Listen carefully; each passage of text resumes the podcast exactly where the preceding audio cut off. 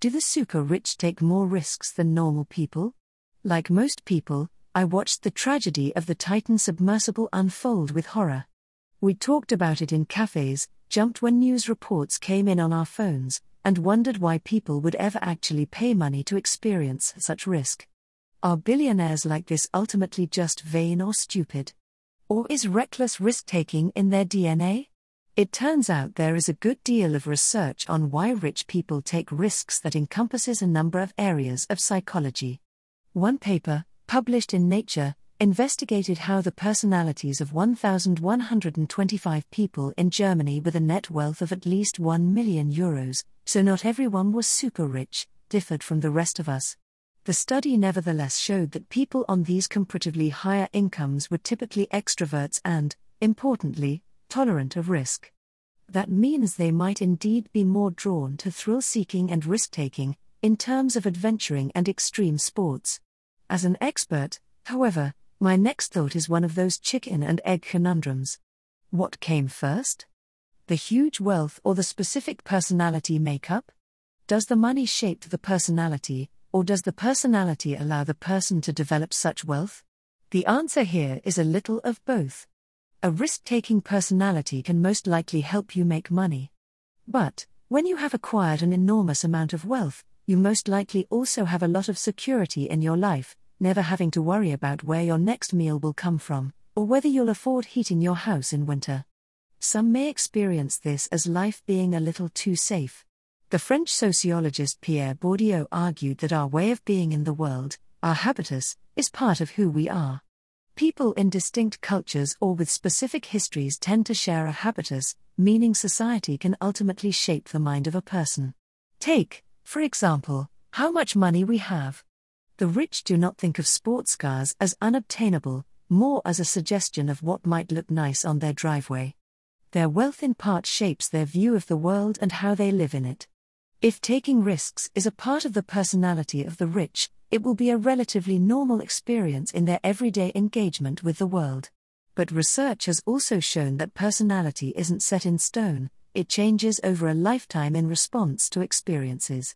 For example, a new life experience, such as moving away to university or having a child, may alter your worldview in such a way that your personality and the way you interact with the world change. If you take a lot of risks in your everyday life, this becomes a reflection of what makes you who you are, boosting your risk taking personality trait, which leads to more risk taking experiences, and so on. This may explain why many rich people end up becoming risk takers, whether it is in their genes or not. Authenticity. Rich people may view risk taking rather differently to those of us who regard ourselves as risk averse. By this logic, it makes sense that the rich engage in risky experiences. Driving fast cars, skiing, and skydiving are normal expressions of this sort of risk acceptance for a lot of people. But if you're very rich, even more extreme examples of very dangerous experiences open up, which may ultimately help them live an authentic life, being true to who they are. Interestingly, a risk averse form of living life authentically is not regarded with a great deal of social value.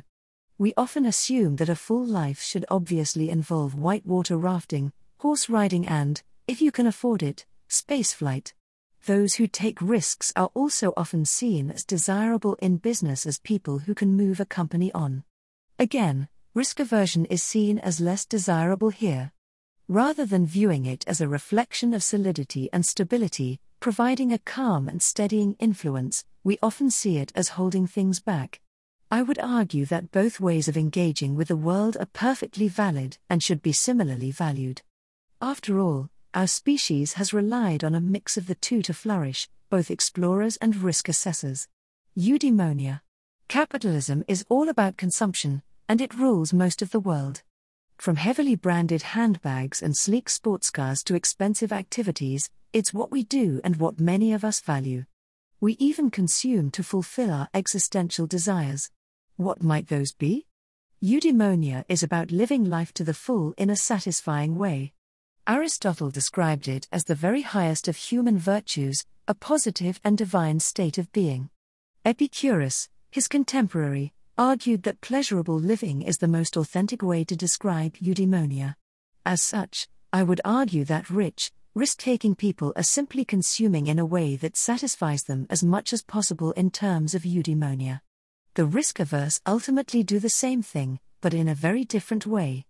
Both are living authentically, pleasurably, and naturally, with reference to their habitus. It's not weird that people would pay handsomely for the experience promised by Titan. Before we dismiss it on the grounds of greedy stupidity, we might want to consider the more respectable reasons behind such behavior. And if we want fewer accidents, we may want to consider how we as a society value risk taking and undervalue safety regulations, rather than blaming it on individuals who are just trying to live a fulfilling life, be they billionaires or otherwise.